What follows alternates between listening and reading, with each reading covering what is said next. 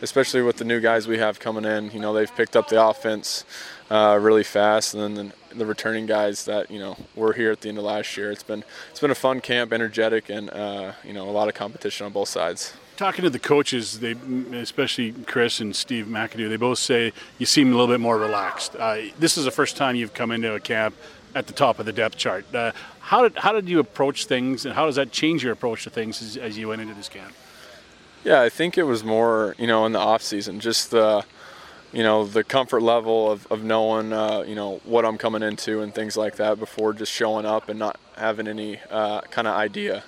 Um, but also, you know, knowing this, this offense coming in for a, a second year under the same coaching staff has been has been a, a nice uh, change. Yeah, for sure. Um, you're speaking of change. One of the changes you made was to your body. You've added a few pounds. Uh, tell me about that. Why you made the decision and why it helps you. Yeah, just just felt like, you know, uh, you know, from a durability standpoint, but also, you know, uh, being in the pocket, being a little bit, you know, heavier, I guess, or stronger. Um, it was just something I wanted to add uh, this off season. You know, it was a good off season. Spent a lot of time doing that, but also throwing uh, as well.